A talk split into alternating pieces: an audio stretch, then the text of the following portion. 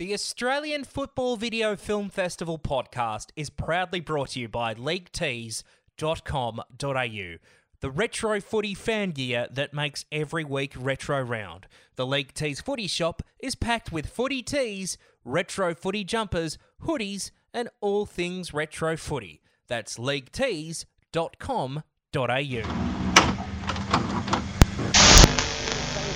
fantastic Name the Game series from Australian Football Video. Have you ever bought or rented a videotape that wasn't quite right? Folks, let me warn you it's bruising, bloody, and very much in your face. And we've pulled out stuff that would make a 16 stone wharfie cry.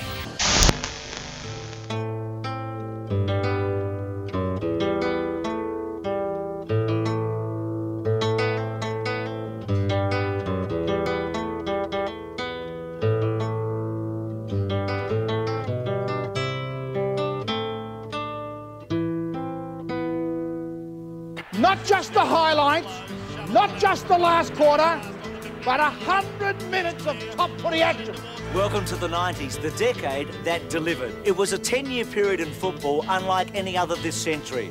The electrifying 80s, the highs and lows of a dynamic decade of football. Over the next two hours, relive some of the most exciting moments in VFL football in the Sensational Seven. The Peter Hudson Story, Dublin's Jim, the story of Jimmy Stynes, The Road to Victory, Collingwood's struggle to the Premiership, and the year of the Rising Saints, St Kilda's fight to the 1991 finals.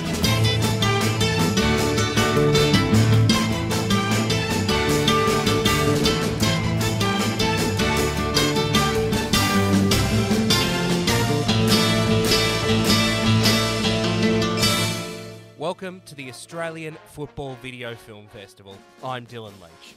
The mission St Kilda's 1997 season. Stan Alves and his men embarked on a mission in 1997. The objective was to win the AFL Premiership, and how close they came. This is the story of the Saints in 97, their record breaking run of 10 wins that propelled them from near the bottom to the very top end at the end of the home and away season a player named Robert Harvey who won the Brownlow, and a grand final appearance at last after 26 years in the wilderness. This is St Kilda's story told by the men who were there. They were Saints on a mission. My guest this week is sports reporter, footy writer for The Age, and a St Kilda tragic who went to the 2010 grand final the full David Putty by painting his face. It is none other than Daniel Cherny. It's the only rope on the ground, Dennis, you give a chance when you go tonight. Yes, it's been so accurate. The Saints are through after so many years in the wilderness. Are in the grand final. And I doubt if there was anybody outside of the 42 who really would have thought that they had any hope of achieving what they did. These guys went on record amongst themselves, and I mean, that's the biggest test. They sat down and they formulated a mission.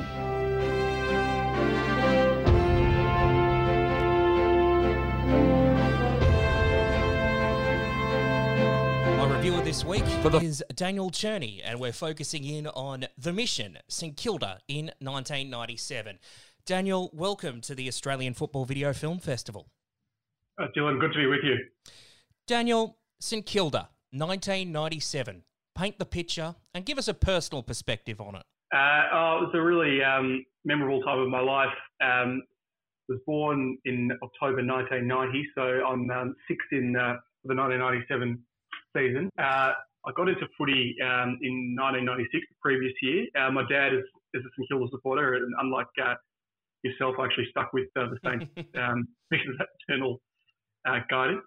Um, whether that was the right call or not uh, is probably up in the air. But um, yeah, so uh, 96 was the first year I started going to the footy. Um, I went to a, a, game against Melbourne in the early rounds of 96. That was the first game that I went to. It was actually at Optus Oval of all places because the MCG was unavailable. I think they had the centenary ball there that week. Um, and I went to the game with the, the blackout game. Um, in uh, against Essendon, of course. Only the Saturday night part. My dad didn't let me go the Tuesday night when I finished that game. Um, actually, to be fair, that was probably more my mum who wouldn't let me go. But um, yeah, so um, so ninety, but, by ninety seven, I was hooked. Um, you know, I was consuming all things footy. Um, you know, my, dad would record all the the uh, tape all the um, the Saturday night replays, Friday night replay. You know, and, and I'd watch them, you know, religiously. And um, even at that age, I was, you know, uh, looking at the teams and tips in the paper. Um, and so by 97 um, was already a huge part of my life. And uh, just happened to co- coincide with, um, you know, uh, what was a very memorable year, one of the most memorable years in St Kilda's uh, tragic history, um, and, and just an incredible year even from the broader VFL AFL competition. Um, a very even season that sort of um, that gets um, discussed uh, during uh, the masterpiece that is the mission. You uh, you obviously had this video, The Mission. I'm assuming that you were a consumer of many a St Kilda video back in the day.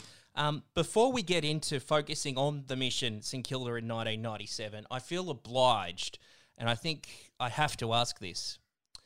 Do you own the Winning Streak DVD box set? uh, yes, we certainly we certainly bought it uh, in 2004. I, I, don't know where it is now, or you know whether you know what we did with it. I think we probably still have it somewhere, um, my parents' house. But uh, yeah, no, we did get that one. Oh, we, yeah, we got we got them all. I mean, we got the um, oh, there was a St the Young Guns uh, DVD highlights package. Um, there was we used to I think we would rent from our you know video library a couple of the um, the 91 and 92 highlights packages. I think my grandma remember bought me the the, the Robert Harvey video that was made in the late 90s. Uh, there was one called, I think, Heaven and Hell, at the history of St Footy, Club. Um, you know, uh, we got the, the 96 Ansett Cup.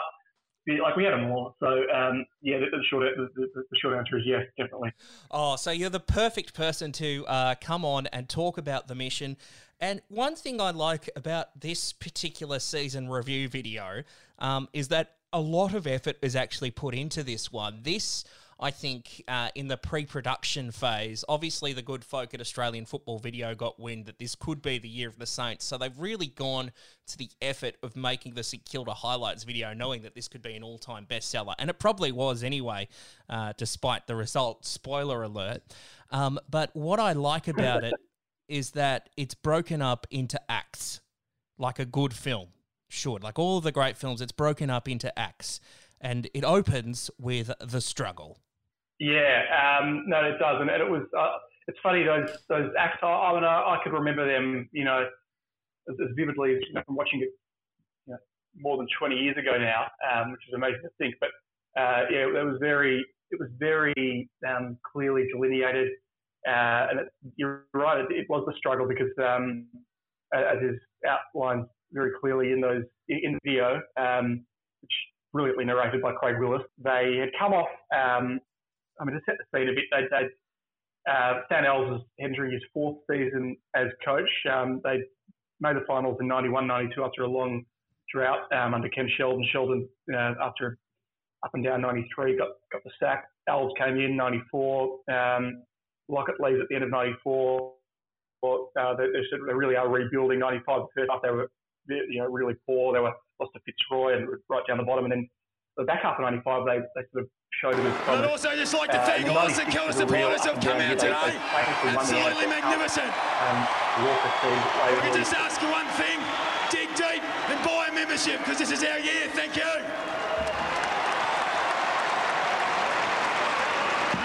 Right, guys. The, the players of St Kilda Football Club have made a commitment that we're going to make St Kilda a successful football club so we've proven our bit tonight, and we're going to go on with it. And I hope you can prove your bit and make St Kilda a strong football club up where we deserve. And um, lost the first three, and you know they showed glimpses in '96, but ended up just missing the finals with a 10-12 record. I think they finished 10th. Um, so then not, into 97, you know, with a pretty good experienced core. They've got some kids who are coming through. Um, you know, expectations should have been reasonable. Um, but then they, um, they, and they make the semi-finals of the Ansett Cup, and then they plummet to um, to one and four um, early '97, and um, you know Al's Al's future is a, a huge. As discussed in the movie, it's a, it's a hot topic, and he almost, um, you know, I think he offered his resignation famously to turn down, um, and, and um, from there they start to turn it round. I do like in the early part of the mission, they do include uh, the 97 preseason games. Um, and it starts with Nathan Burke in the rooms addressing the boys because obviously preseason, they the clubs are a bit more flexible with what Channel 7 can do. So it's got uh, Burkey addressing the boys uh, in the rooms at Bruce Stadium prior to a game against Sydney. And uh, what I am impressed with is that Craig Willis refers to uh, St Kilda in the Ansett Cup as the reigning premiers. Spectating. It's in the number first. First ball. First chance you get. Lay a tackle, ship it. Get physical early. It all began on the 1st of March. An Ansett Australia Cup match against Sydney at Bruce Stadium in Canberra. The reigning premiers facing the Swans, who were without their star, Tony Lockett. Well, I suppose it really it, it shows. I mean, it is funny now, but it does show that at the time it was, yeah, that was the mindset. I mean, the, the Ansett Cup was Tony, one of my first, my first memories of at all is um, the not like so big was the Ansett Cup. The '96 when I was just starting to understand footy, like my dad said, "Oh, you know, we won the premiership." Um, and like I remember going to kids at school and saying, "Oh, we won the premiership," and kids saying, "No, they didn't. Carlton won the premiership." But the, but St Kilda, you know, had won uh, a premiership of sorts, um, and the preseason was a big deal. I mean, you as a Richmond fan, you know, '93, whatever it was at Waverley when they got huge crowd that Essendon game, and then I think was 66,000 or 68,000 at Waverley um, for the Carlton game, uh, and then they thumped the Blues um, in an epic, um, you know, epic win at, um, at Waverley that night. I think you know, 10 goals. Uh, so yeah, they did enter um, 97 as reigning premiers, and it was, uh, you know, it was seen to be a pretty big deal. So your Ansett Cup campaign, you don't win it. Uh, you, you fail to go back to back in the Ansett Cup. A grand final rematch in the semi-final, a loss by 10 points. And then the 97 season starts and you're playing Hawthorn in the clash of Waverley Park co-tenants at the time. and uh, there is... Uh, it was a bit of a close one and... Um, you know, Craig Willis, of course, points out that the Saints, uh, you know, they walk the walk in the they they walk the walk in the preseason, but when the season proper kicks in, they struggle. The progress made in the preseason competition was not carried on into the season proper. Against Hawthorn at night on the joint home territory of Waverley, the Saints would play only one winning quarter. You know, after the promise of the preseason, Hawthorn obviously coming off a pretty tumultuous previous six to nine months with the, with the merger with Melbourne. Um, they'd just sort of been just ahead of the Saints the previous year. A disappointing loss. Um, and then the following week in Brisbane, well, that was um, that was a real disaster. Yeah, I mean, you lost to the newly named Brisbane Lions. That was actually the very first game Brisbane played as the Lions at the Gabba, uh, which was a 97, def- 97 point defeat at the hands of them. Uh, and uh, you mentioned that the pressure was on Stan Alves earlier and he offered his resignation. Well, did the boys play for Stan or what in round three against the Pies at Waverley? The unbeaten Collingwood at Waverley, I should say. Yeah, the, the round three game, that was, um, as Willis touches, Craig Willis touches on in the doco, you know, it, it was, um, it was, it, it was one of the, um, probably you know, a, a portent of things to come. Unbeaten Collingwood. St Kilda yet to register a win. 54,000 at Waverley were expecting a one-sided encounter. This would be the first we saw of the Saints of 97, hard at the ball, prepared to put their bodies on the line. Albeit they, they, they drop the next couple, but um, you know the Pies, as they tended to do in the 90s or the late 90s under Tony Shaw, they, they would start the season pretty well and they would they'd come off a couple of really big wins against Port Adelaide and Melbourne. Um, but that was a really exciting game at Waverley. Uh, seven point win for the Saints, very high scoring at 19 goals to 17. Uh, ebbed and flowed.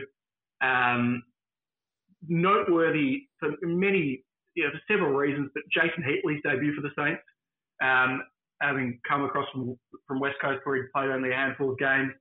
Uh, I think he kicked five or six on debut for the Saints.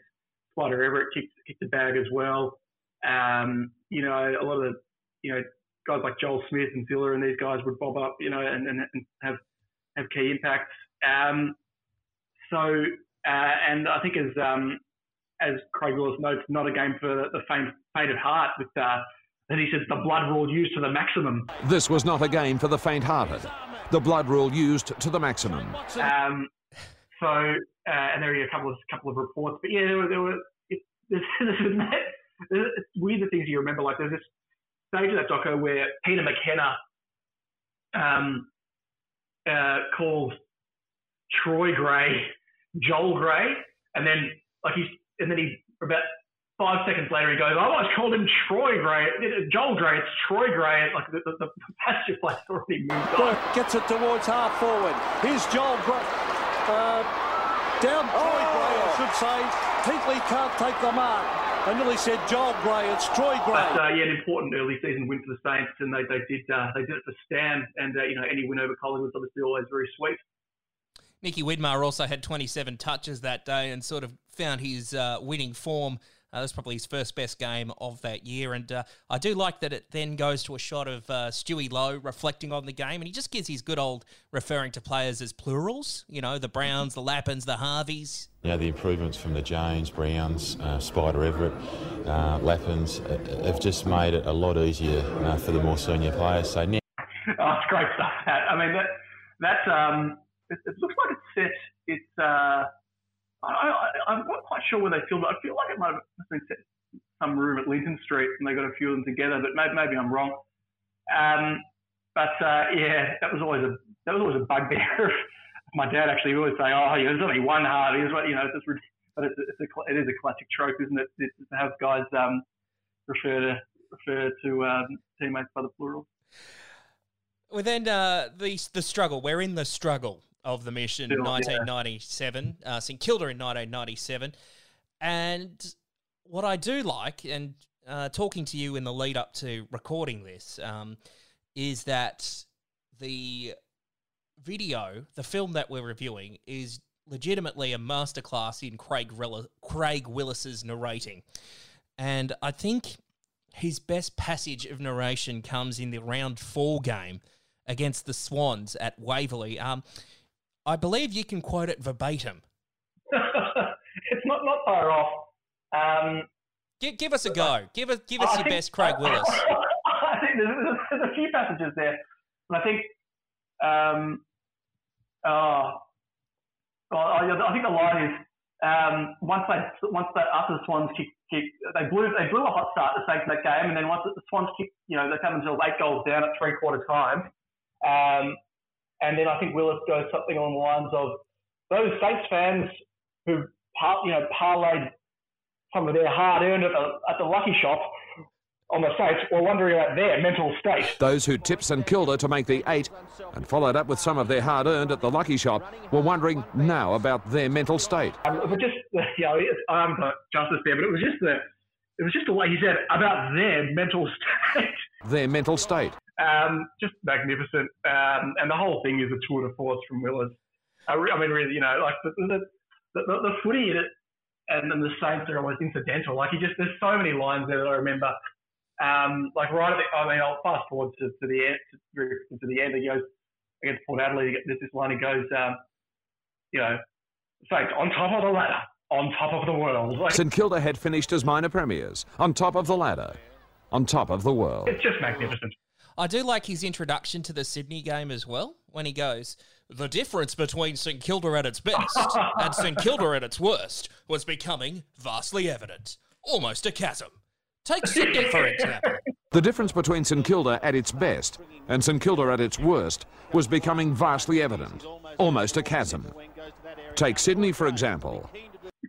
That's exactly right. No, I think I did mention that to you a couple of weeks ago when you first raised this. Um, Oh, it's just terrific, just brilliant. Um, I mean, it really is. And it's funny, like I think those, you know, uh, as a kid when you're seven or eight, like it's just, it's it's so six or seven, seven or eight. It's so brilliantly, um, it's so brilliantly written and tightly written and well narrated, and it, it does. I, you know, you can laugh, but it's it's probably a big literary influence. Um, you know, such a formative year, and obviously, you know, when you go on and you know, try to make a career in this area, um, I'm sure a lot of the, the turns of phrases were, you know, seeped in. Um, so I've probably got Craig Willis to thank. If um, if I can be fussy, I mean, you'll take any circumstance you want um, in terms of winning a premiership. But I'm glad as a as a Tigers supporter that we managed to get Craig Willis's last grand final, uh, calling up the uh, the players on the dais. Oh, that's a huge no, that's a huge result. I mean, I used to, you know, I used to dream before the 09 and 10 grand finals. You know, I would read them out in the Craig Willis voice. You know, number 40, Robert Eddie. You know, like you just. Um, uh, oh, you, you, you, consider yourselves very fortunate because it's um, it's a real shame that Craig um, is no longer um, sort of on the scene like like he was because it was just a I mean it really was a 25 year run that's right up there with the best and this is sort of still relatively early Craig Willis but probably peak Craig Willis. I think with Craig with Craig Willis um, there's only one type of Australian national anthem I want to hear and that's Craig Willis going, well, ladies and gentlemen, the AFL in association with its partner Toyota. and then Carlton United, and and then and then the Julie Anthony recording of the national anthem. There's no other national anthem I'll stand up for unless it's got Craig Willis introducing it and then Julie Anthony's recording singing it. Ladies and gentlemen, the Australian Football League and Premier Partner Toyota welcome you to the second qualifying final here tonight at the MCG. Would you now please join with the coaches, players, and umpires as we stand for the Australian national anthem?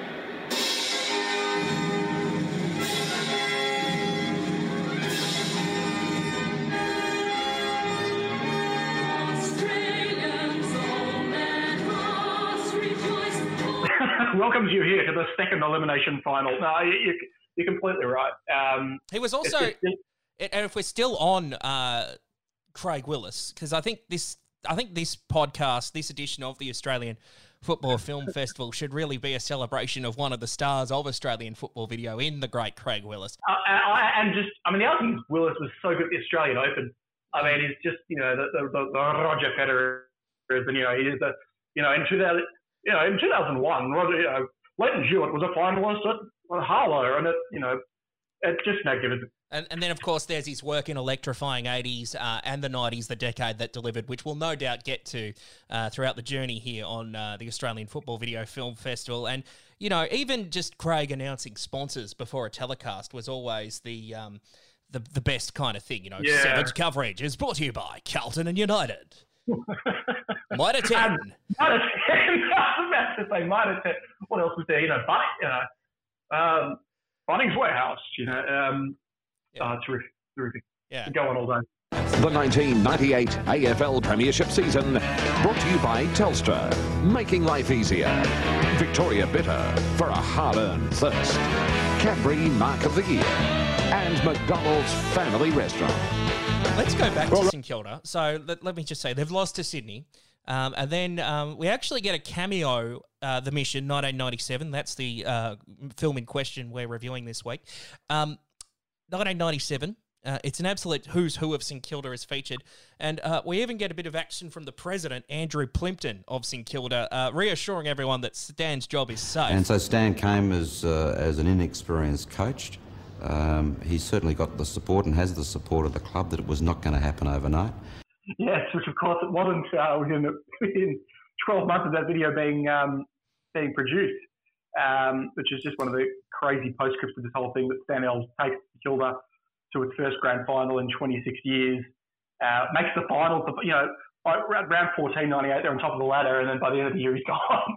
it was just you could barely, if you wanted to sum up some Kilda and and this management and just managing to shoot yourself in the foot over um, over a, a, you know more than a century, and you could really sum it up in that you know that 12 month period. Um, just just uh, awful. And, actually, one, of the terrible things about that is it, it um, it pall over Harvey's Robert Harvey's second Brownlow win because that was the day Alves was sacked in '98.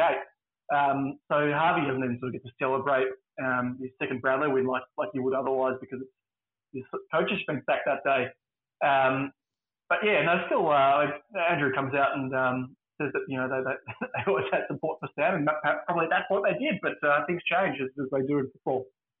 Uh, we, we, we're nearly finished with the section in the mission, the struggle, and uh, the round five Anzac Day night game against Freo at Subi is yet again uh, just just peak Willis. Just like forget about the highlights. We can we can watch the footy and you can see Stewie Loewe dominate in the second half, and yeah, if the Saints lost by a goal, but it's just just more brilliance from Craig Willis.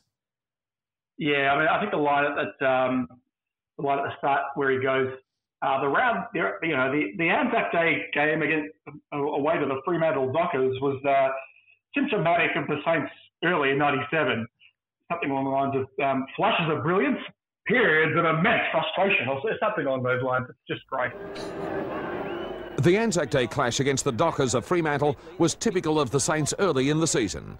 Glimpses of brilliance, periods of absolute frustration. Uh, t- do you want that as your ringtone? I think he's, he's just about to. Um, I know just going on and on, but uh, it adds so much. I mean, you could, and I think it, it, it's the reason that these that this era resonates. Um, I'm not just talking about St Kilda here. I'm just talking about you know. I mean, we're, we're, we're very similar vintage, Dylan, and I think a lot of the, a lot of your guests on this podcast have um, you know fall into a certain age bracket like us, and um, it was just such a golden era for um, for commentary and for presentation, and it was just it wasn't overdone. It was it was just sort of you know there were, there were flourishes there, and Willis is you know Willis is right up there with the, the best in the genre, but um, it was it was very, I don't know it just seemed very pure at the time. That they didn't there there were there were gimmicks but they weren't they were still very down to earth um, and it, it hadn't got it hadn't got too serious yet the whole um, and I think you know Nine did a lot when they got when Nine got the rights. Um, they they brought it forward a lot. This professionalism, but it's probably a bit of the maybe a bit of the soul. Um, you know, just the soul of footy coverage um, faded away and probably never to return. Um, and, and I think that this, this era, you know, I think you've got KB and Dennis were commentating this game. Um, you know, I mean, just polar opposites in of being articulate and polished, but um, just sort of, sort of worked.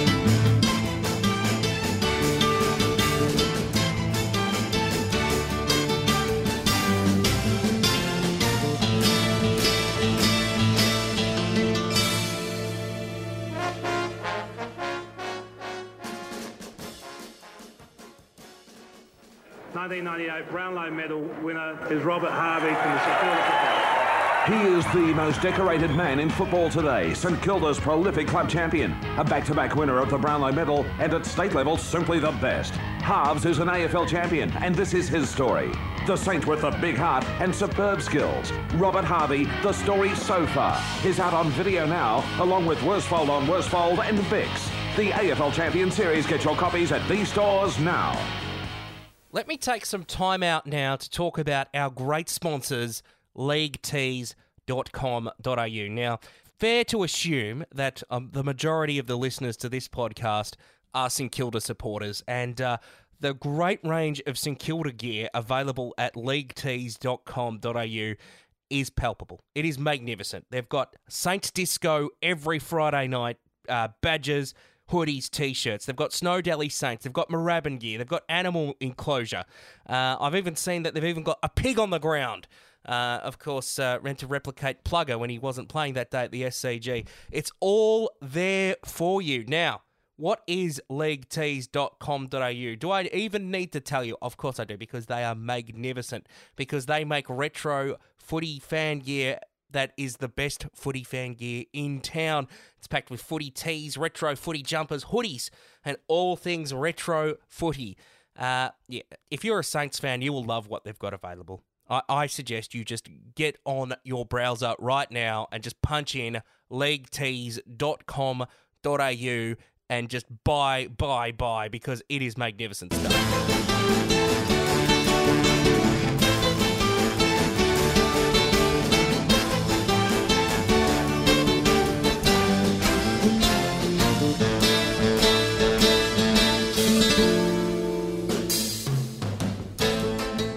Razzmatazz and showbiz. Uh, now, we're into the second section of the mission, St Kilda in 1997. Establishment. So we've had uh, the tough. we've had the first chapter. We've had our um, struggle. Yeah, we've had the struggle. Now we're into establishment.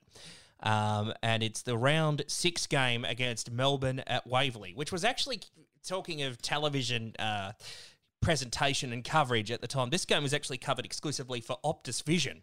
Uh, and it was the first time, 97 was also the first time the score on the, the scoreboard box in the top right hand corner featured, which for the life of me, I don't know why it wasn't a thing until then. But uh, I've noticed in this game that uh, Optus had a scoreboard that was just goals and behinds. It didn't have the points, so you had to work it out, and a count up clock. Um, but uh, yeah, I should bring it back. The, goal. Oh, I mean, I, I think that's one thing that's actually been lost from. Like, I think it should be. Footy fans should know what the goals and like you, you should be able to do the math in your head. I think that's that's, that's that really. I've always and, I, and I've loved that they don't do this anymore. Like it's a very American thing to say, you know, and 74 plays 61, whereas there's something about Dennis or Bruce saying, you know, it's Collingwood 6-5 to Richmond 4-3. You know, like that's just that that's what it used to be like, and I love when they do that still. And every now and again, um, I mean, Dennis obviously doesn't call anymore on TV, but uh, Bruce will still every now and again pop that one out. Um, but uh, yeah, the, the, the um, it was pretty primitive, uh, pretty primitive operation. Um, as you touched on there, the the, uh, the games were being broadcast from the, the pocket, wasn't it? Yeah, the games were being built. Yeah, that's right. So we're at Waverley for the uh, round six game against Melbourne. The uh, the cameras were placed in the forward pocket at the time, um, and it's the battle of the cellar dwellers, uh, as Craig Willis points out. Fifteenth. 1997 was one of the most amazing seasons in the history of the AFL. The game against Melbourne in round six was a standout. The cellar dwellers of the AFL locked in combat at Waverley. St Kilda 15th with one win and four losses. Melbourne 16th one win and four losses. Versus 16th, the struggling Saints and the struggling D's, uh, and a very on brand, wet and bleak Waverley Park day. Waverley, the home of the Saints at the time. Uh, St Kilda establishes itself by beating the D's by 86 points. Yeah, no, it was a, it was a real, seemed to be such a turning point because um, Melbourne, um, you know, within um, you know, five or six weeks, sacked their coach uh, Neil Balme. And I think this, I'm pretty sure this was the day that Joe Gutnick, famous, Joseph Gutnick, the, the Melbourne president at the time, uh, went on radio at half time and sort of effectively yeah, almost sacked Neil Balme at half time. Or, or, you know, said something along the lines of um, Balme's job was under pressure. You went on Triple M at half time of the game, which is just, you know, unfathomable um, by any era standards. But um, but Joseph Gutnick was a pretty out of the box character. Um, and uh, you know, I, I, remember being at this game. Um, I think we went along with our next door neighbours, who are actually Melbourne supporters, um, and we, uh, my dad and I, that um, yeah, it was a real, it was a real shellacking. Uh, as is noted in the commentary, uh, has this tactical masterstroke where he puts Robert Harvey to run with Jim Stynes um, around the ground, um, and just Harvey runs Stynes ragged. Uh, Everitt you know, Everitt stands up. Um, you know, Loewe, Loewe's at his best. and Harvey's excellent. Um, Burke. So it really was um, was a bit of a cakewalk at the end, and, and they win this and um, build a lot of momentum from this win because um, the following week they, you know, as, as we'll probably touch on, the following week they beat Port Adelaide, the new Port Adelaide who actually were in, in form uh, at Waverley by about 10 goals, and then they go on to beat Essendon at the MCG, who were a finalist the previous year, and then they come from behind to beat Richmond uh, at Waverley in round nine.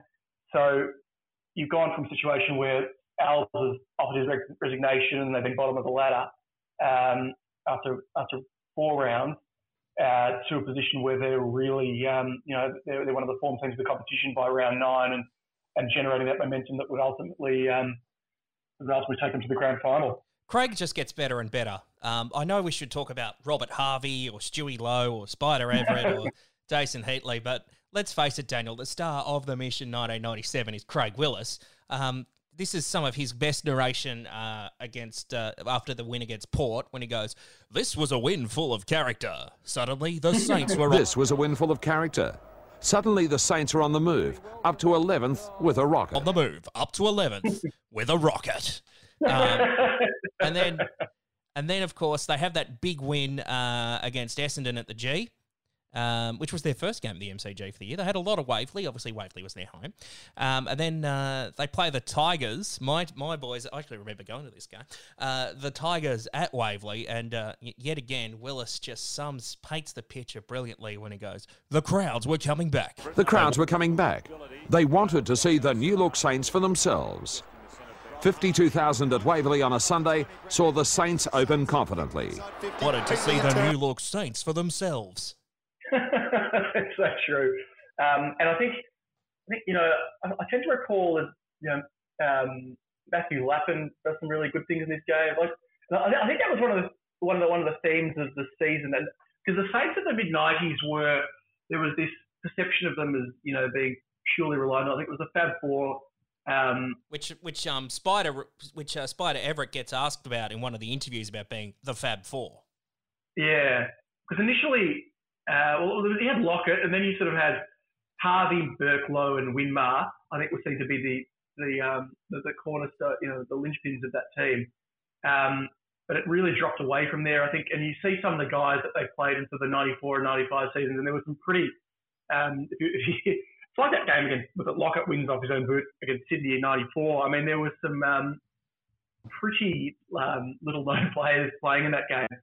But by '97, that, that second tier played a huge role. Uh, Aussie Jones emerges as all Australian, has a brilliant year um, with his pace and his dash. State, I think he earned state of origin selection. Everitt himself, as we've touched on, Heatley comes out of nowhere to be this spearhead, dominant spearhead. Uh, Barry Hall contributes on the forward line as well. Um, down back, Maxie Hudson emerges in his first season. Um, Jamie Shanahan has been pretty solid. Obviously, ended pretty badly for him that year, but um, Frankie Peckett has a good year. Uh, and then, but then, like, more to the point, the kids, um, Joel Smith, Tony Brown, um, the Aussie Jones, as I touched on there, um, uh, Lappin. Um, so it was, um, you know, suddenly you've, you've got this and then uh, they complement some of the work. Uh, Jason Cripps came on that year, Andrew Thompson. So there's a lot of players who come out of nowhere um, to complement, you know, some of those old state, you know, the more, more experienced types like like a Rod Keogh, uh, Luke Beveridge, who's getting towards the end of his career, even a Troy Gray. Um, so it was um, it, was a, it was a team that suddenly had um, there was a lot more there than just just the, the, the big names which had been so important and, and but still the big names are, you know, all having brilliant seasons. Harvey obviously Brownlow best year. I mean, if you get how good Loewe was even towards the twilight of his career, I mean, this is uh, this is 12, his 12th season, so he's, you know, getting on a bit. Um, and but he was still excellent. Um, uh, Burke, uh, you know, Burke was terrific. I bet, you know, Burke was Burke pulled right up there in the Brownlow that year as well as he did the previous year. I mean, Loewe the previous year kicked 90 goals. So um, yeah, I mean they've, they've just done really well. And those those couple of games, I, I remember they. Um, I was disappointed to miss the Essendon game because I had to go to one of my friend's birthday parties, and then the following week I had my cousin's birthday party on the Sunday, and we we end up going to the second half of that game at Waverley um, against Richmond, and um, which was terrific because they obviously came from um, came from behind to win, and uh, you know we got a glimpse of a new look Saints for ourselves. You play the Cats the next week, you lose that one. Um, and then I reckon this is about half, probably the halfway mark of this fine film that we are reviewing this week on the Australian Football Video Film Festival, The Mission, singular in 1997. The uh, round 11 clash against West Coast at Subiaco, I would argue was St Kilda's best game that season uh, because Nicky Winmar was dropped uh, for disciplinary reasons. I don't. I think he didn't turn up to training. That was the story. as I recall, it was something like that. I mean, he was he was pretty uh, volatile, um, especially around this period. Um, the Saints had never beaten the Eagles at Subiaco. They make the most of it in the first quarter, uh, and it's an absolute Robert Harvey masterclass. This is the reason why uh, Robert Harvey won the Brownlow medal with an effort like this. And I think this game gets replayed fairly often uh, during off seasons and extended off seasons in the uh, case of 2020. But um, there is some just some quintessential Subiaco things in this game. So um, Robert Harvey kicks an epic goal, and then he does the body work, sets up now for Harvey. He'll go right in, waltz in, kicks the goal. Boos are just so loud from the West Coast crowd.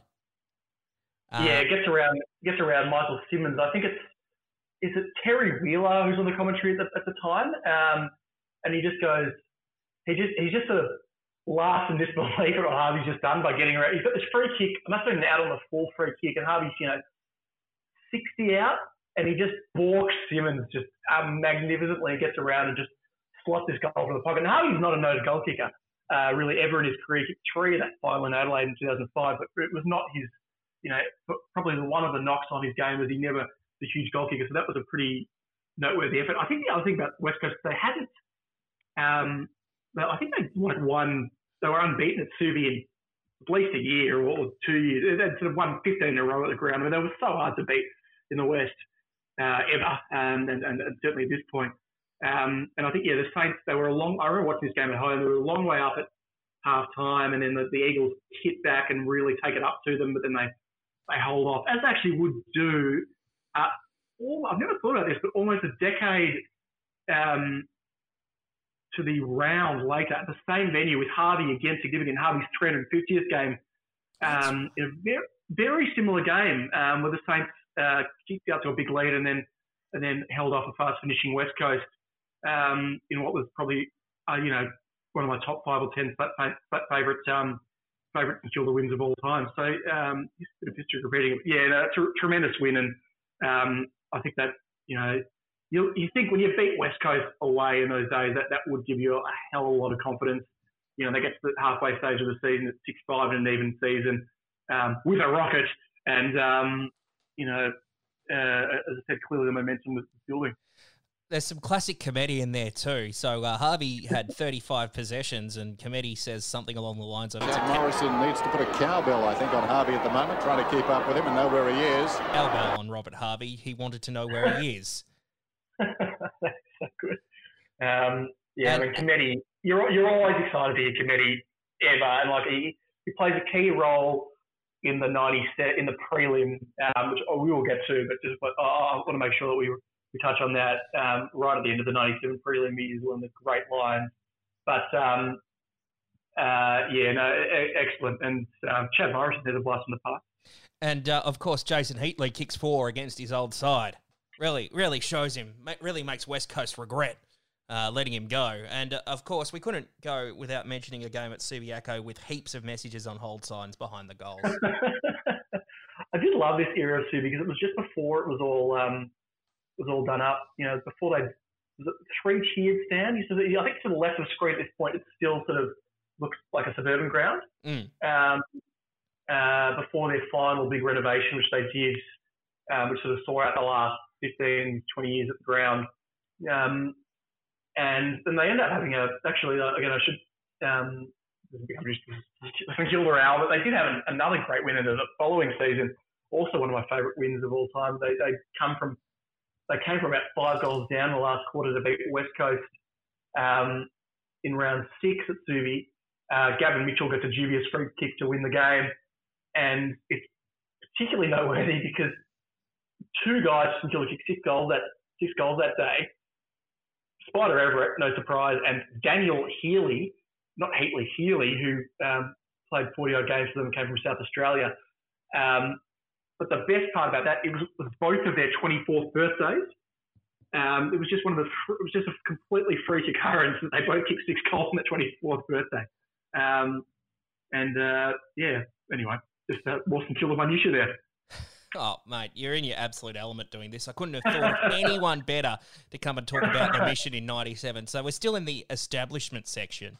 Um, so the Saints progress. They have that big win in Perth. Then they go on to beat Carlton at Waverley. Um, another a, a, noteworthy, a noteworthy day that um, in history. That was the. There are a few things that happened that day. Um, one tra- tragic. It was actually the weekend of the Jaidyn Leskie disappearance. Okay. Um, in um, in Moe. Um, was all over the news. Uh, but the other thing was um, it was the um, the Mike Tyson Evander Holyfield fight where Tyson bites Holyfield's ear was I'm pretty sure I'm pretty sure was that weekend and that I think it was a Saturday must have been a Saturday night fight in Vegas or wherever it was and so that was all over the news that Sunday. Um, yeah, the Saints um, I think they played three very good quarters against Carlton. The Blues came home late. Um, in fact, I've recently seen my my dad brought out some home videos from more than 20 years ago um, uh, just a couple of months ago, and he, he actually, he's actually got some footage of me at this game um, right at the end, to the thing that's the club song when they when they won. Um, oh, this we got to get on YouTube. well, unfortunately, there's all too much footage of me on YouTube um, um, celebrating, uh, yeah, back for the Saints. But uh, yeah, no, it wasn't a bad. Yeah, we'll see what we'll see what we can do. Talk to my dad about it. And there's some more. There's just some more vintage Craig Willis that I want to point out with you uh, in this particular section. Um, so they've gone on to beat West Coast and Carlton, and they go on to beat North Melbourne the past uh, a couple of weeks later. And so they've beaten the past three years premiers. Um, but there's a few just it's not necessarily the football. I just want to get some more stuff about Willis. So he goes. Stan Alves would describe the game against Carlton as quite outstanding. Well, for three quarters anyway. Um, and, and the other one is they. There's a bit of a top of the table clash against the Bulldogs, who are top of the ladder in '97 uh, at this stage, and he sort of yet again just sets the scene, paints the picture. Late June, and the Saints were grimly hanging on to a place in the top eight. Thoughts of September focusing on just being there rather than loftier ambitions. Yeah, and it's interesting. It, it probably that, that's interesting, and whether that was an accurate reflection, I, I you know, I'll take his word for it. Um, and they, they did got they did get done in that. That was one of the yeah one of the last losses of the year. In fact, the Bulldogs other, were the uh, second last team to beat the Saints in '97, um, other than Adelaide. Um, and um, yeah, they, they, it was a wet, uh, it was a sort of windy old day at Waverley. You know, was there any other day at Waverley? Oh, that was the windy uh, day at Waverley. That one. Uh, there, uh, there's a few windy days at Waverley. There's one that gets the, the, the Freo game in round 20, as you'll get to later. That's um, I think that was noted. Willis notes really, you know, talks about that, like talked about the wind for about five minutes. But um, certainly it was a wet day at Waverley when they lost the Bulldogs in round 13. Um, and I think there's a goal there that Lappin kicks that's in the that's in the montage right at the start of the of the show, um, where he's where one of his jumper numbers is sort of flapping off, like it's sort of the, the one of the twos on the back of his 22, you know, his 22 is sort of barely hanging on. Um, uh, but yeah, but then that following week, as you said, they they, they managed to um, make three the last three premiers in four weeks, wins over them by beating North in round 14 on the Saturday afternoon at Waverley, which was um, Heatley's um, Heatley's uh, piece de resistance, kicking nine goals in a win of, I think, pretty much nine goals. So it, it was the difference. Stan Alves features a fair bit in this segment. Uh, the coach at the time, Stan Alves. and um, he strikes me as a coach that really coached from the heart. Yeah, he's a very yeah. I think that's very accurate. He was, I mean, and I think that was the thing that sort of was his undoing in the end. He was always too passionate and sort of I mean, like I, I never quite totally got my head around where the fallings out were, but he was sort of overbearing. I mean, in that penultimate game that he coached in '98, there was this infamous footage of him, you know, grabbing Maxie Hutchinson, um, not quite Ken Sheldon, Craig Devonport style by the throat, scruff of the neck, but getting right up in his face, and he was a real sort of David Parkin style, um, you know, uh, jug, jugular vein protruding type of coach. Um, and yeah, I, I don't think he was sort of um, he didn't seem to be um, uh, ahead of the curve in terms of tactically by any great stretch. I mean, you, you, I, don't, I don't think anyone thinks Stan Alves was being one of the great Clarkson style tactical, even like a Gerard Neesham of the era where he's sort of ahead of the, you know ahead of the curve a little bit tactically. But um, but you could when you when you look at Alves, and even like you know I've dealt with him once or twice. Um, as a journalist just to call him for things, and, and he's he does have a sort of sincerity about him and, a, and, a, and a, an earnestness that is quite endearing, and you can you can understand why they were sort of actually a little bit like Luke Beveridge, sort of why you sort of ride the, the ups and downs of the emotion here, because he, he was a sort of a coach from the heart type of type of coach, as you said, Dylan. And he speaks eloquently about dealing with the pressure and how he would leave if there wasn't any pressure. And that, that pressure. I'm not un- same, under the same sort of pressure that I was in the first three or four uh, rounds of the year. That would be silly not to say that. But I think also that um, the pressure now comes with the knowledge that now, when if you're now saying that this is the year and this is the time that we believe we're going to make our mark, that if you now don't continue on and, and, and with eight games to go, if we weren't to produce in those eight games, well, well, obviously I'd be under enormous pressure and, and I would go anyway because if I if I couldn't do the right thing, then I, I would certainly know in my own mind it was time to give somebody he, else a he chance. was very much an emotional coach. Yeah, I think that's a really, I think that's that's um, uh, that's very perceptive. Um, I think he, yeah, I mean, he is pretty insightful, but um, he, I think someone uploaded a, some interviews of him on um, on from Talking Footy from the late nineties, and he was very yeah, he's very considered, um, just a sort of sincere guy, um, and comes across pretty well. I mean, he had, he had a um, I'm not sure you know people might, might know this now, but he, like his son died tragically in a, in a car accident. I think sort of riding his bike when he was 12 or 13, I think. Um, so um, in the late 80s. So he's done, um, you know, he's had some major challenges in his life.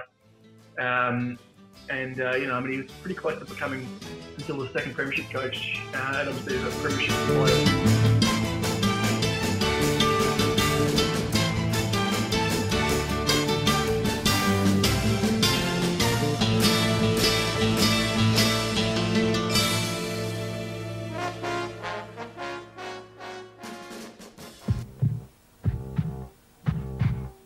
Is about the game of football something that touches every beating heart.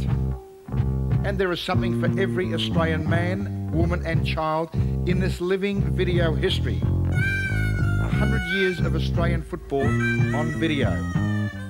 It's yours to keep forever at these stores now.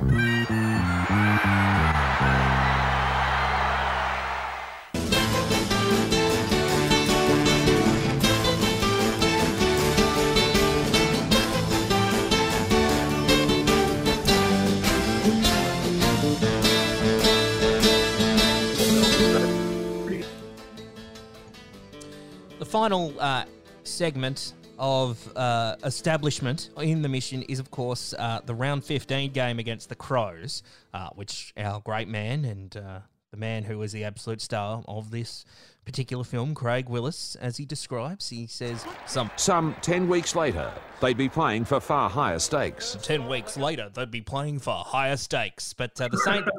The Saints are fifth and the Crows are third, and the, the Crows get the job done by 10 points, but St Kilda don't disgrace themselves. Um, but it then goes into Craig introducing the third segment of the mission, St Kilda in 1997. And that loss would signal the beginning of an amazing streak. So, at the 54 minute mark of this film we're reviewing here at the Australian Football Video Film Festival, The Mission, St Kilda in 1997, Daniel Cherny is my guest. Uh, we go into The Streak, the original streak, not the 2004 10 games in a row DVD box set streak, which I'm sure we'll do an episode on one day. Or Uh, the 2009, or the 2009 19 game streak. was there a DVD box set for that one? No, I don't think there Uh, was. No, no, there, there wasn't. I think they learned their lesson. Um, we go into the streak, and um, I think it's uh, it's a it's the Joel Smith show that starts it off in the the clash of uh, co-tenants at Waverley uh, between the Hawks. Um, if we can talk about the fashion of the film at the time, Daniel, uh, one thing I noticed that. Um, 1997 was a great year for the Saints, but it was also the first year the Saints wore the uh, what I like to call the tombstone jumper uh, as their home games because they're playing Hawthorn away and they're in their traditional jumper. Yes, yes, uh, uh, definitely worth noting. Um, and uh, it, it's fun. I think this jumper has. I mean, I, it must have been controversial at the time um, to change the club's jumper. Um, oh, I think, having said that, I think by, it's probably a little bit like North Melbourne had that period where they would wear that kangaroo on the jumper a bit, you know, and sort of quite frequently. Um, and the Bulldogs tinkered with the jumper. So I suppose it was a little bit in vogue at the time, but um, yeah, because they because this is initially a pre-season jumper. That, that's that's how it started. They, they wore it in the '95 and '96 pre-season, and they win the '96 Ansett Cup. So I'm sure that's how its popularity skyrocketed, and, that, and they've sort of been moved to wear it in home games. I mean, it's a pretty good looking jumper. Um, uh, you know, it's, it's still relatively basic. You, you, you touch on the shoe stones, obviously got the, got the sort of St cross very prominent and prominent on the jumper, and, and they I think they still wear it a bit. They actually recently started wearing a, a very similar one at training. Um, so it, it's quite striking, but yeah, it is it is worth noting that this is the away game, and they're wearing their, their the traditional jumper, which was their away jumper that year.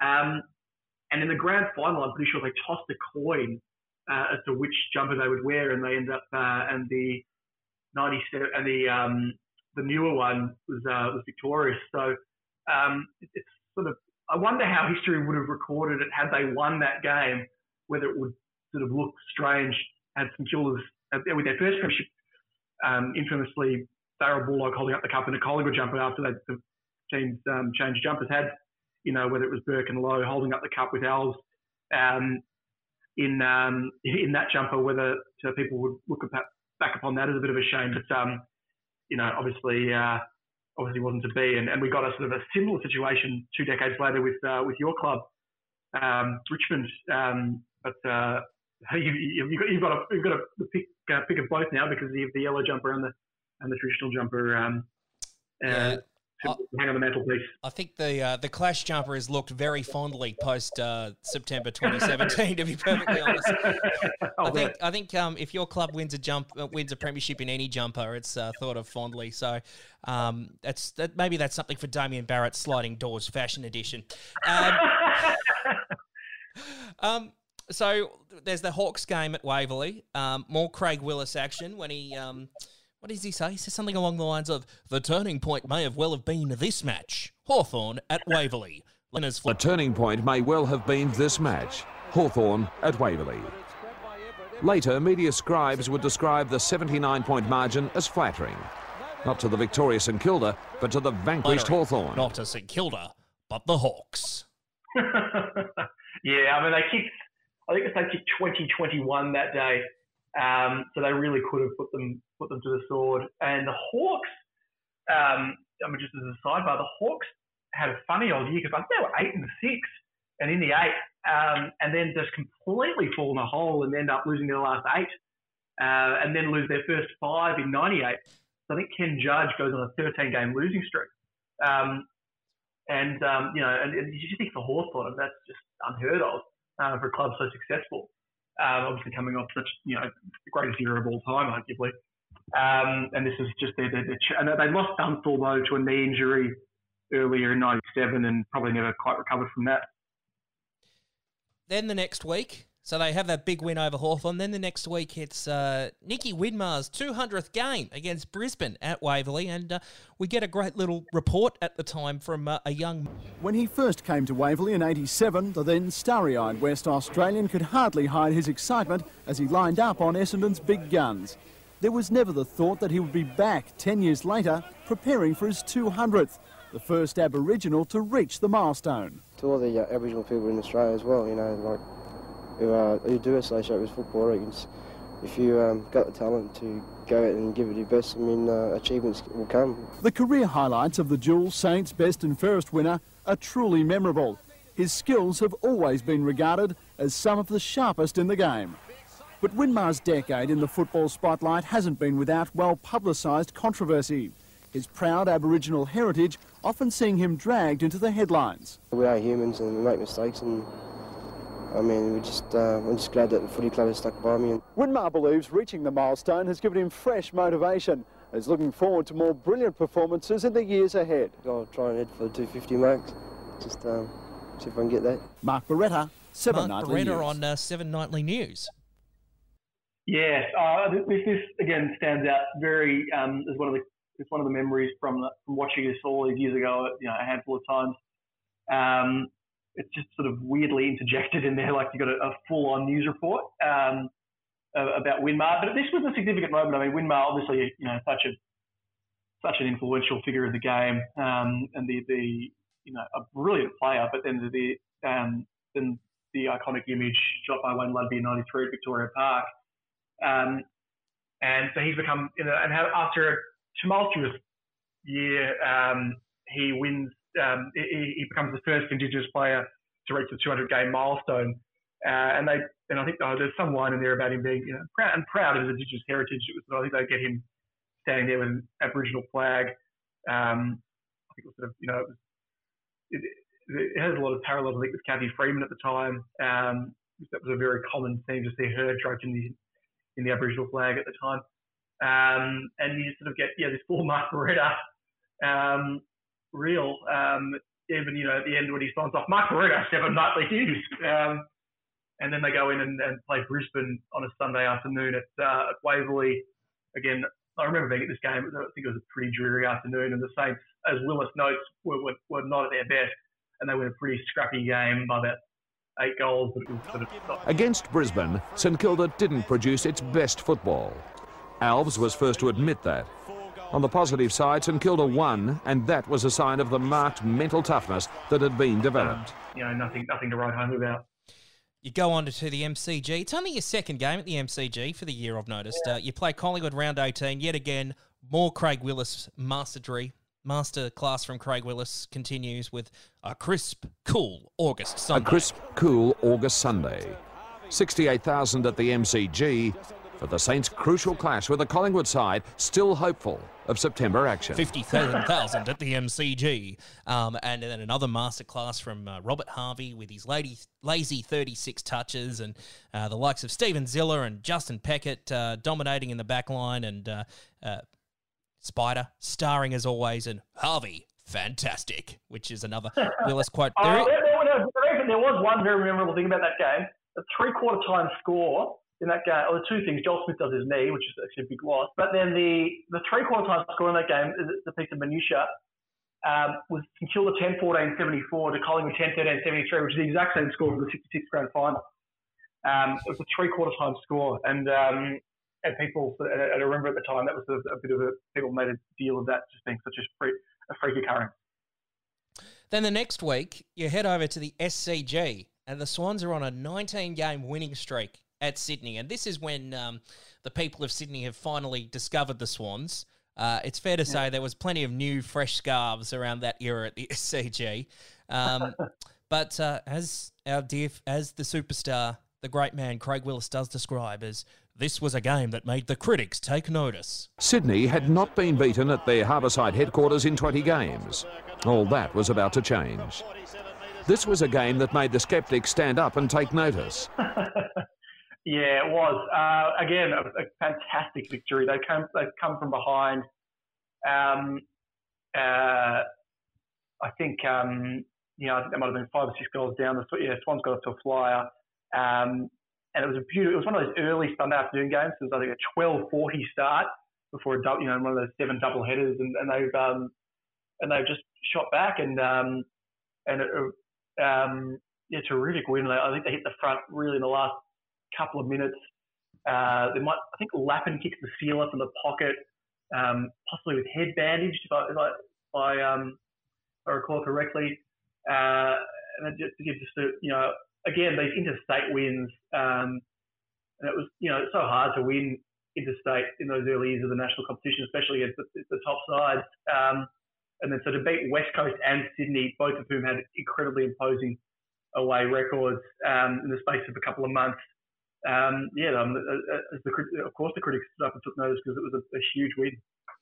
Season progresses. You have that win over Freo at Waverley in the uh, green jumper. Uh, Very go, windy. Yeah, Very very, windy. very windy day. We established that earlier. Then you play Melbourne in your only Friday night game, which of course at the time was the Tooheys derby between the Tooheys Red Saints and the Tooheys Blue Demons. Uh, Jason Heatley kicked seven, and um, then to finish off the season, the home and away season, there's that round 22 game against Port at Football Park. Now, you mentioned that the historic events on the day that um, you played Carlton, but this was actually the day uh, Lady Diana uh, died in that tragic car accident. Yeah, no, I, I remember that vividly as well. Um, uh, it is amazing the things that sort of stick with you, um, and how and how such a classic world events, um, you know, capture your imagination even at a, at a young age. Um, I, like I remember playing. I remember like it's the crazy things you remember. Like I remember playing a junior soccer game that morning, and then went to a friend's birthday party later that day, and then um, and then like we heard this news of Princess Diana, and then I remember because it was a weird day whether they, they had a twilight game, and I think Gerard Healy was actually the one who told it said on Channel Seven that she had died, or maybe I can't quite remember. Um, that's sort of my recollection of it. But then, um, yeah, it was, a, it was a Sunday twilight game where the, the thing that they would occasionally do, or the with games in Adelaide in particular, where seven the Sunday news would be aired at half time. Um, I think the first half was quite tight, but then the Saints kick away um, in the second half, and Port Adelaide needed to win to make the finals in what was their first season, um, but unable um, unable to do so. Harvey again, brilliant, um, uh, but um, a member, but unfortunately, uh, Lazar Vidovic, the uh, colourful, I think would be a, probably the best descriptor for him. Ruckman does his knee at a centre bounce in that game. the last game he ever plays.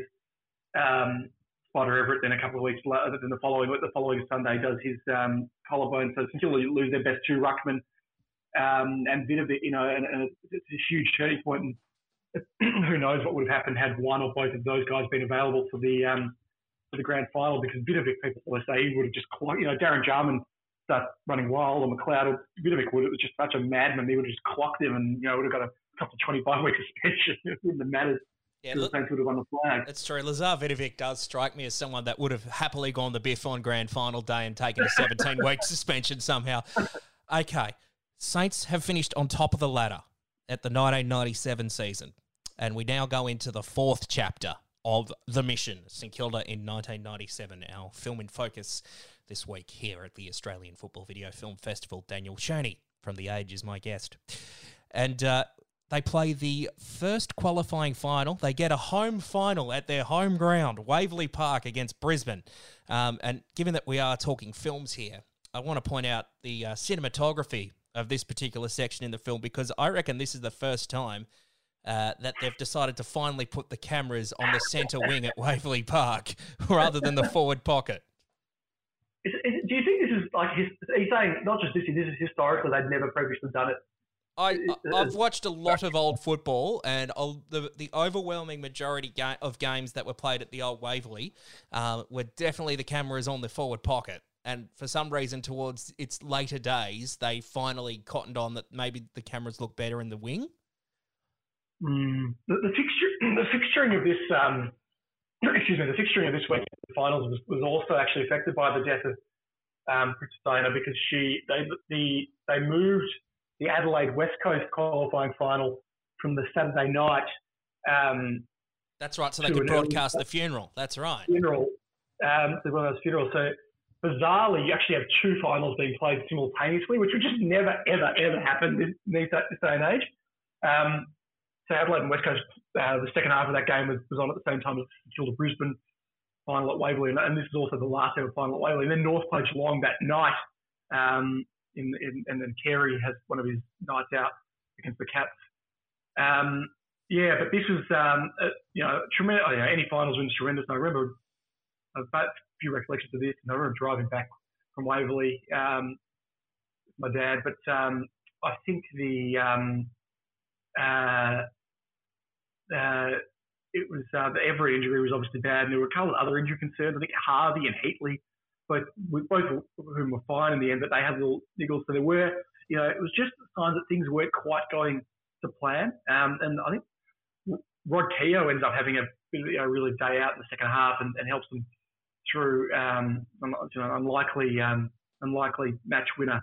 Um, That's but, right. Uh, yeah, they marched they marched through to um, the uh, the preliminary final 12 days later against North. That's right, because it was a bit of a process of elimination as to who was going to play St Kilda that week, because Brisbane had actually lost their final four leading into it, but because I think uh, Fremantle, Carlton, and Port Adelaide all missed their chance, Brisbane kind of uh, got into that final by default. Yeah, well, which is bizarre because um, yeah, and, and, Brisbane had played the Friday night the previous weekend at the WACA and, and lost, and then they, I think they had a draw. They might, they might have winless in the last one because they had that draw I think against Port Adelaide That's in the penultimate right. round, but but um, but then they had uh, yeah, and it was weird because your, your, your Tigers got up over Carlton in the year, which Great the win. Tigers were ordinary. Um, in, in, that was the Unleash the Geesh game, Daniel. Yeah, it must have been just about Richmond's last ever game at, at uh, Carlton. It was. Um, and um, And Melbourne, who were hopeless, had won three games to that point of the year, beat Freo to knock them out, and then uh, was the Saints did the business against Port on the, that Sunday, and Brisbane qualified. Um, but yeah, there's a, a, weird period for the Lions. Obviously, their first year uh, post merger, and then the following year um, they they won the spoon, and uh, John Northey got sacked, and um, Leigh Matthews was hired, and the rest is history. Um, so yeah, they've got the week off. They've won the qualifying final, and then we get a bit of filler content in the mission 1997. Yeah. We get that because, uh, of course, Spider has done his uh, arm, elbow. Was it? Was it an elbow? Collarbone. Collarbone. Collarbone. I should say. So Spider's done his collarbone, and then there's that report, another news report with Mark Doran for Seven Nightly News. Uh, a great Saints man. A very big Saint man, Saints man, Mark. Um, and uh, there's a shot of uh, Spider enjoying a Tooheys Blue, a good company. He should be drinking Tooheys Red if he's with the Saints, but um, he's got his he's got his Puma T-shirt and his Tooheys, so he's looking after the sponsors. Um, and then he just uh, just does an interview um, where he just knew he was injured. And he's like, "Yeah, I'm just going to walk off." Meanwhile, it was the last supper for Saints Spider Everitt, a fractured collarbone ending his season. When I stood up, I felt it like you know two bones rubbed together. So I thought I'm just going to walk straight off here. There's something wrong here. So unfortunately, it's a fracture. The giant ruckman believes Stewart Loewe now becomes the key big man in the Saints premiership plans. Looking at the other ruckman and, and uh, you know, the other sides, I'd say Lowe can probably hold down most of them. Mark Doran, Seven Nightly News. Uh, and that was one of the big talking points. You know, how are North, how are St Kilda going to combat? Because uh, North had just come, you know, they'd beaten Geelong, who finished second, and they'd beaten West Coast, and they were the reigning premiers, and obviously their final experience plenty, and hence this preliminary final, um, you know, with plenty of momentum. And one of the big questions was how is St Kilda going to combat Corey McKernan? Um, and we got our answer uh, pretty early in the game. The uh, awards and accolades then start coming uh, to Linton Street in that September because uh, one of the stars of the Mission 1997, Stan Alves, uh, wins the. They show vision of Stan Alves winning the uh, 1997 Coach of the Year, and I think his speech really f- reflects just how an emotional coach he was. Yeah, look, it's a it's a humbling it's a humbling thing. There's no doubt about that. Um, I mean, we're not only talking about the people whose names have been thrown up, but I mean, you flashed to David before, um, and Sheeds and people like that, and. Uh, for a person like myself, I don't, I don't see myself uh, any better than, than any of these people, and uh, to be given this honour is it, the only word I can use is humbling. Love it, um, and I think that must have been it because in those this was before the year, and I think they changed the rules because of. Uh, I can't remember which which was the last year. I think the following year Terry Wallace was then named coach of the year, and that was, that was all Australian coach because nowadays, and for the most must have been at least the last 15 years, the um, the All Australian coach is just a premiership coach. Um, whereas back then they would actually give, and I think it was probably better back then because um, although you do, now get this crazy scenario where Alastair Clarkson has never won the AFL Coaches Association Coach of the Year. um, but um, yeah, no, I, I think uh, it was pretty. Um, uh, yeah, it was, it was, it was due recognition for Al's. Um, I mean, when you, if you recall where he, where the Saints were, where he was at the start of this um, this season and, and this, this program um, to, to, take them to, to the preliminary final at that point and the minor premiership. Um, obviously, a, a, brilliant effort, and um, yeah, all credit to him and his accolades and, and, and a nice speech too. Then, of course, there's the prelim final against North Melbourne. Uh, Craig Willis introduces it brilliantly, as he does in every single match of the 1997 season. The value of the week's break was blatantly evident when the Saints faced reigning premiers North Melbourne on a wet and wintry Friday night in front of 77,000 at the MCG. North facing up to its third finals match in 13 days. St Kilda fresh and raring to go. Um, you've got a, you've got uh, not one, not two, but three people calling this game. Um, for some reason, Channel 7 really like to pack out the commentary box in the final. So you've got Bruce Dennis and Sandy calling it. Um, Which I think was the same as the grand final. Yes, that was. And um, and then you mentioned who was going to take on Corey McKernan. Well, the perfect tackle was laid on him in that prelim final. The ferocity of the St Kilda attack stunned many. The perfect tackle on Corey McKernan would play a major role in North's demise. Oh, they're publicising and so they should be. Yeah, a pretty early, if I recall. It was Nate, I think it was Nathan Burke in association with um, the uh, oft forgotten Brett Cook, um, who had come to the Saints after um, playing a few years with Fitzroy. Uh, so he was brought into the team, um, you know, having been the to, to, to, to partner David Sierakowski in the ruck after they lost Everitt and Vidovic. And um, uh, yeah, you see um, you see him and Burke slam McKernan into the ground, and it was a perfect tackle. And, he, and you just see McKernan getting up, and he knows straight away that he's clutching his shoulder, and he's just he's out. Um, and uh, it was it was, must have been just Matthew Capuano on his own from there, um, and that was a huge advantage to the Saints um, to, to have lost. And I, I, wonder if in this day and age whether you get into any trouble for that. Um, you know, obviously it's not a tackle to the head, but whether it would have been a, you know, whether the impact of the tackle would have seen some sort of suspension. I, I don't recall it being a talking point at the time. It was just seen to be a fair bruising um, tackle. But um, yeah, a, a, great night. Um, uh, you know, um, incredibly memorable. Heatley kicked seven in a prelim. You know, so that, that that's just no you know, that just not to be sneezed at at all. Um, probably the high point. It, it must have been kicking 16 for the year against um, against the Kangaroos in two games. Um, also noteworthy for Dennis Pagan losing it. I think it's Glenn Archer and Wayne Schwass, um, both of whom were suspended, and he just blows his gasket to both of them um, in the um, as they walk down the race uh, on, on, the final siren. Um, I, I, tend to recall Winmar having some really nice moments in this game. Harvey, as, as you'd expect. Um, and then right at the end, and, and yeah, I, I, think you touched on this when we were talking before the show. Um, there's a great moment. Dennis at the end, Dennis Cometti, um, he goes uh, about the Saints. After so many years in the wilderness, the Saints are through the grand final. Yes, it's been so accurate. The Saints are through. Bring on the grand final. Heatley after the siren. It won't be a score, but St Kilda, after so many years in the wilderness, are in the grand final.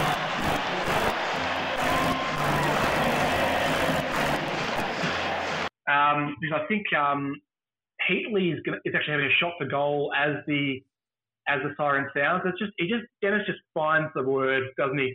Um, and just picked them picked them brilliantly. Um, you know, 26 years, a long time between drinks. And uh, and then the other great thing about the end of the game and, the seven broadcast uh, is that Stewie Loewe, who's just completely lost his voice, he's just he, he's interviewed by Dipper on the ground, and it's one of the great interviews. oh, Dipper, they're just fantastic, the boys, I love the boys. It's just it's just great. 11 years, Dipper, and this is what it's all about. I can't wait. Absolutely fantastic. The boys are sensational. That's what with the guys down there. Stewie, what sort of week was it just waiting for this game? Well, last week was a bit ordinary, not knowing who, to, who we were going to play. But once we realised the boys really knuckled down, trained really hard, and we come here with one name in mind, and that was to get the next week. And then we're a bloody big one next um, week. And um, they march on, and, and, it was a pretty wet night, as I recall. Um, and it's one of the great feelings in football where you you are the um, you're the first team into the grand final, and uh, you just have to wait to see who your um, who your opponent's going to be. And for a long time, the following day, it looks like it's going to be the Bulldogs. We were denied the Cinderella Grand Final. Uh, we that we might dwell on that in it if we ever do Wolf 1997 or uh, the Pride of South Australia. Um, that's the uh, Adelaide Crows production. I get the feeling you haven't watched that one. I have. Uh, so we are going to get to the vital part of the 1997 season, the mission. Grand final week, 1997. I think we want to focus that in on that more than the actual game itself, and that's more for your health and well-being, Daniel. is, that, is that a fair call? Um, so we start grand final week in 97. Uh, Harves wins the Brownlow. Uh, of course, Chris Grant is denied. That's a rough 48 hours for the Western Bulldogs, the poor old doggies.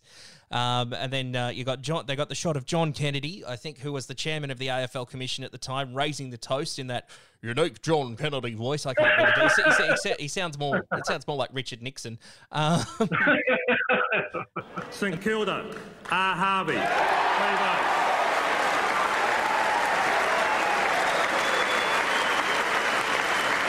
And I think everyone here, there could be no more worthy winner of the Brownlow medal than Robert Harvey.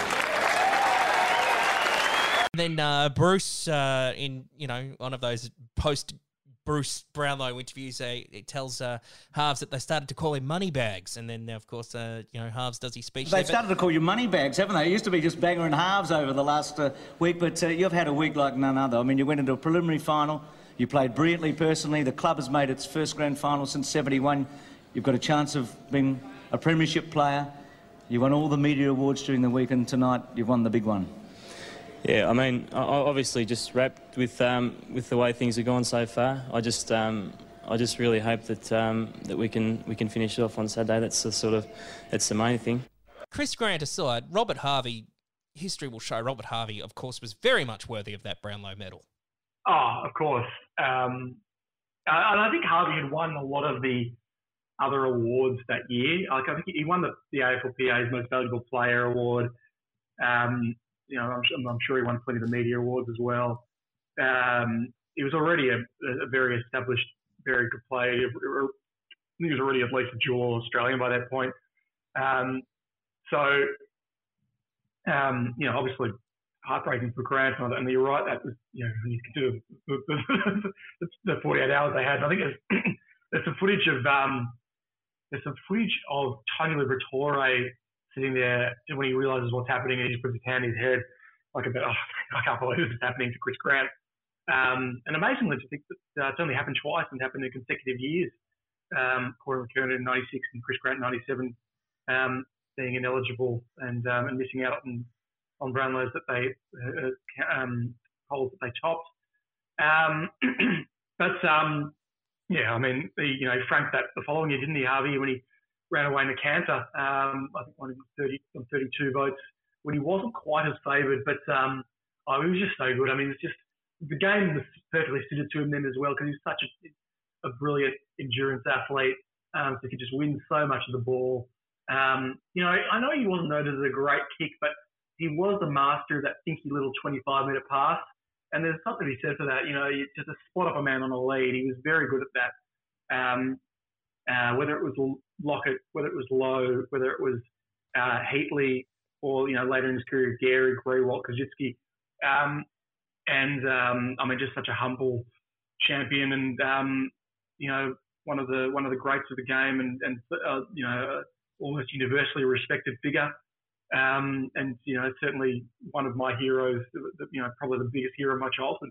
The perfect start to grand final week, as uh, Craig Willis uh, illustrates in, in, his narration. Then they have uh, Stan Alves and Malcolm Blight on Talking Footy in the post uh, Brownlow Medal uh, edition um, and, and, they're, and, they're, having a bit of banter about what they're going to do, the two old North Melbourne Premiership teammates. Stan, do you reckon Malcolm will play the three tools? Uh, do you think Keating will stay in and Pittman will come as well? Yeah, come on, doing this.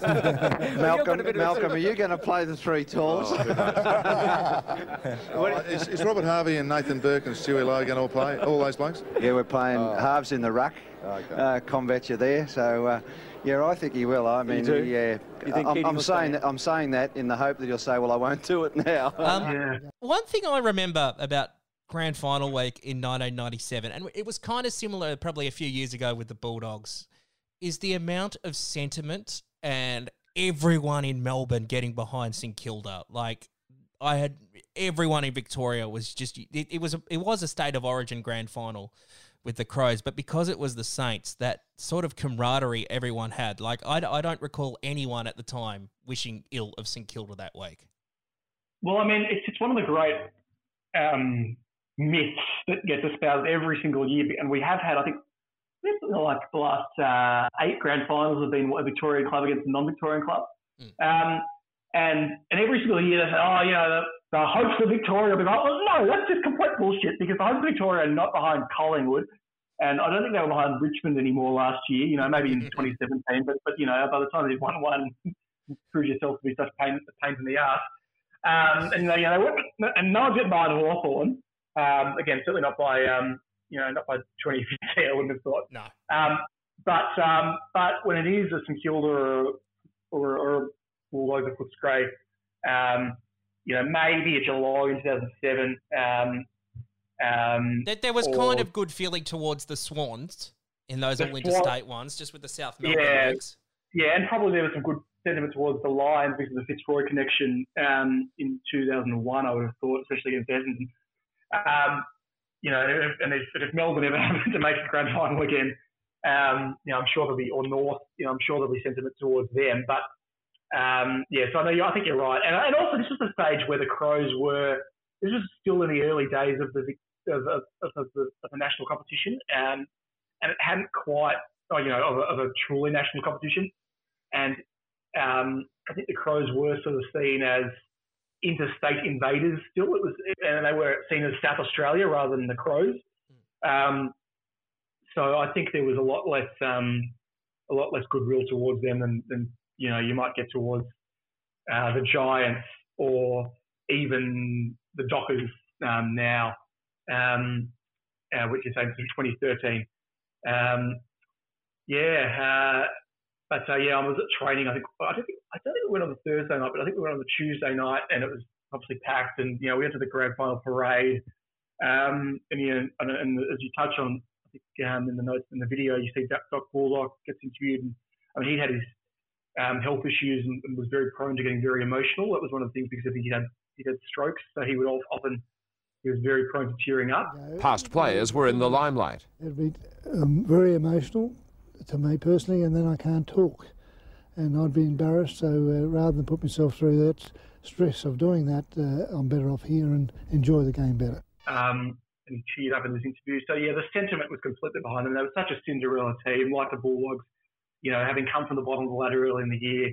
Um, this is only a couple of years after the Save Our Saints campaign. You know, these, a lot of these clubs have been, um, you know, have been um, on the on the breadline.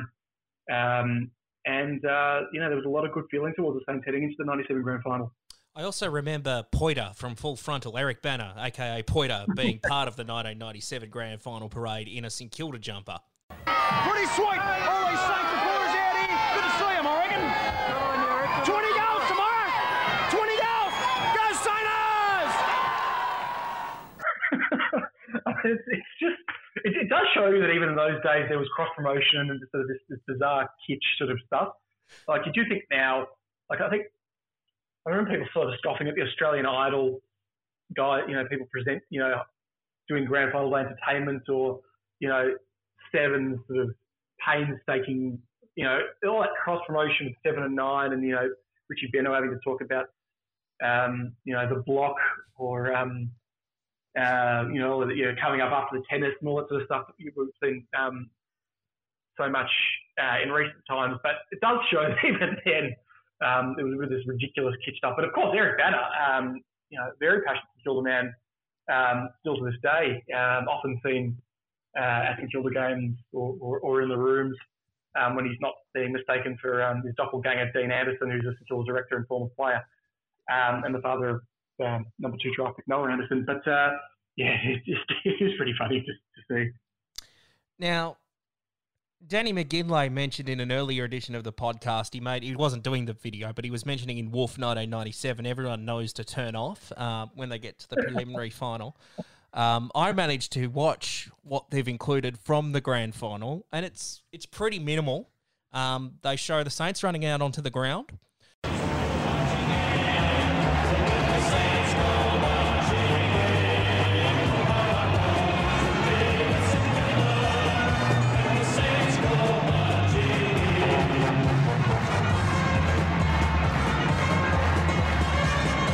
Uh, they show Marina Prior singing the national anthem.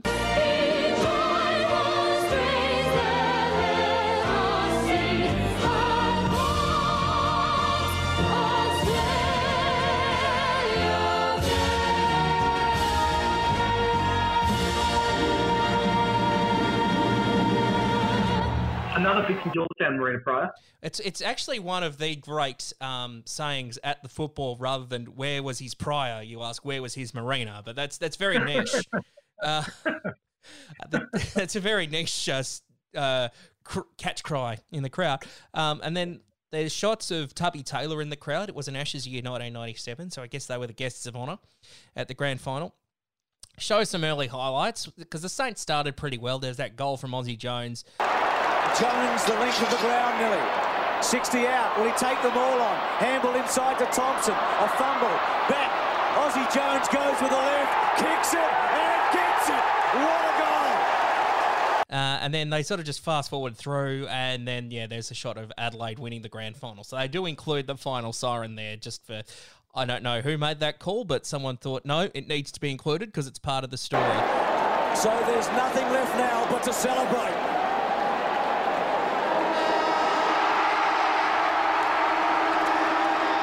The final margin, 31 points. And just like the Saints of 65, the men of 97 had finished top, started red-hot favourites, and lost to a team that finished fourth. I want to get to the ending though. Um, again, Stan Alves, another star of this fantastic film, The Mission, 1997, and I think his post grand final speech at the Carlton Crest Hotel just sums up the emotional coach that he was. I'm hurting for me boys. Because I've never been so proud of of anybody in my life for what they've done this year. Yeah, yeah. Um, and I, I think it's also worth noting against this backdrop of his speech and, and just the whole game and what happened um, that they'd had a, you know, it was not an ideal lead up because Nicky Winmar's father had died and Stan and um, and Stewie Loewe had had a, a, a, very private personal hardship in the in the, in the days leading up to the grand finals, that, uh, which um, you know I think it's really severely disrupted his preparation. Um, uh, and plus the, the, injuries to Everitt and Vidovic. So it, it, was not as though everything had gone right. Um, and they, they played this tremendous first, pretty solid first half without being spectacular. Aussie Jones gets that great, you know, all, um, you know, all turns, uh, turns to excrement um, when, when um, Jarman gets a hold of Shanahan. But um, yeah, this speech at the Carlton Crest, um, it is moving. You know, I'm hurting. I'm hurting. You know, I'm so I'm hurting for my boys. I'm so bloody proud. Um, it's, it, you know, even now you look back and it's, it's pretty moving stuff.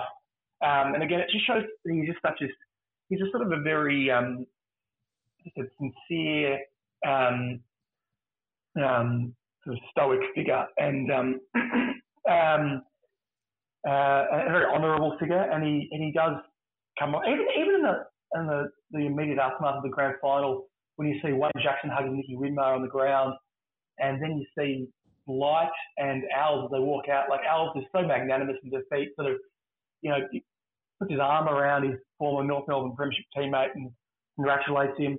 Um, yeah, it, it, says a lot. And then there's this, um, and then they get up there and the, the boys have, have to. I mean, I don't know whether you, you do this now, um, and uh, you can argue that this is sort of.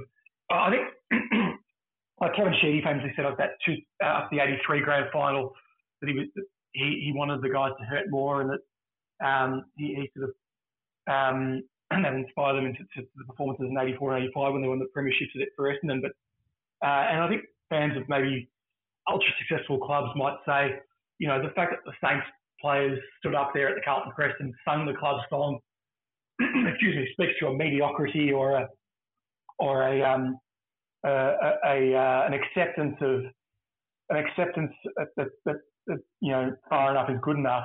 Um, but I think it also spoke to the, um, the, the, the, tremendous, more than anything, I think the reason for it, it spoke to the tremendous pride. And I think Alves wanted his guys to feel proud of themselves and to, to realise that it has been a tremendous achievement to make the grand final, you know, the club for the first time in 26 years. I mean, it just, it, it's not to be sneezed at. Oh, when the Saints come marching in! Oh, when the Saints go marching in. Oh, how I want to be St Kilda. Oh, when the Saints go marching in. Oh, when the Saints, oh, when the Saints go marching in. Go marching in. Oh, when the Saints go marching in. Oh, how I want to be at St Kilda. Oh, when the Saints go um, marching in. And uh, it's a pretty poignant way to for the documentary to end because I think, as I recall it, then pans into them singing the um, as the closing credits play the um, them sing the song after the preliminary final in the room, uh, if I'm not mistaken. It does. That's how it ends. And Dan, on that note, um, we could talk. I, I get the feeling we could talk about the mission. We could probably do a uh, 10 part podcast series devoted to the mission 1997. But I've managed to get you for an hour and a bit. And I think, uh, well, it's been an absolute pleasure having you on uh, as part of the Australian Football Video Film Festival, reviewing this film, The Mission St Kilda, in 1997. Overall, what's your uh, what's your what? How many stars would you give The Mission? How would you sum up The Mission? Uh, I think um, I think a must watch for any uh, any Saints fan, and, and, and I think um, well worth it for anyone who um, who, who, wants to recall a, a, a great era of footy um, and footy broadcasting. So I, I think I give it a four stars. Four Just stars. The, the ending, yeah, the ending could probably be a bit better. yeah, the ending could be better. Um, who's the major star? Do you think? Do you think it's uh, Stan Alves, Robert Harvey, Jason Heatley, or Craig Willis? I think it's got to be Craig Willis. As much as I love, as much as I love all the others, I think it's got to be Craig Willis. Um, yeah, no, and uh, with, with, a, with a special mention to Andrew Plympton. Daniel Cherny, thank you so much for joining us on the Australian Football Video Film Festival. It's been a pleasure. Uh, likewise, Dylan. Thanks for having me.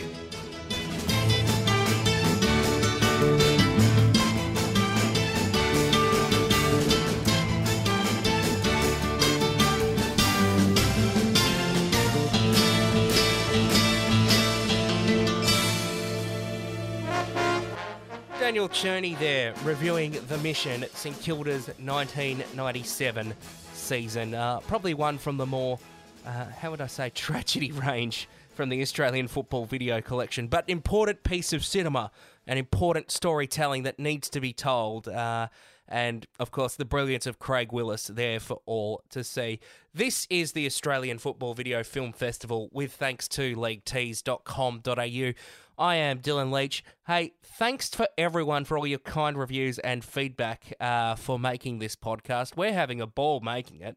Um, and uh, everyone who's come on has had a great time. So uh, it's an absolute joy to make, and we really appreciate the uh, good response we've been getting. Now, if you want to watch the mission, St Kilda in 1997, um, be it if you're a Saints fan or more importantly, a fan of Craig Willis, uh, the actual video is in the podcast description there. Uh, of course, don't forget to have a look at the uh, great range of uh, gear at leaguetees.com.au, our fabulous sponsors. Um, if you want to get in touch with the program, you most certainly can. We are on the social medias, uh, your Facebook and Twitters of the world, at AFV Film Festival. That's on both platforms. Uh, and of course, if you are listening to us, uh, maybe on Apple Podcasts or one of the podcast platforms, please, please feel free to leave us a review. Um, and tell your friends we exist, or people you you just know that we exist, because uh, the more people, the merrier. We say. Next week, well, we've got a beauty for you in next week's edition of the Australian Football Video Film Festival. Author, public speaker, uh, just all round journeyman, uh, former under 19s player as well. Uh, Tony Wilson joins me, and we're going to be reviewing the classic from the year 2000. Dermot Brereton's Hits and Memories. This is a celebration of five time day, five time night Dermot Brereton. You don't have to be a Hawthorn fan to enjoy this one. This is an absolute beauty. Uh, we can't wait to share it with you next week. This has been the Australian Football Video Film Festival. My name's Dylan Leach. We'll catch you soon.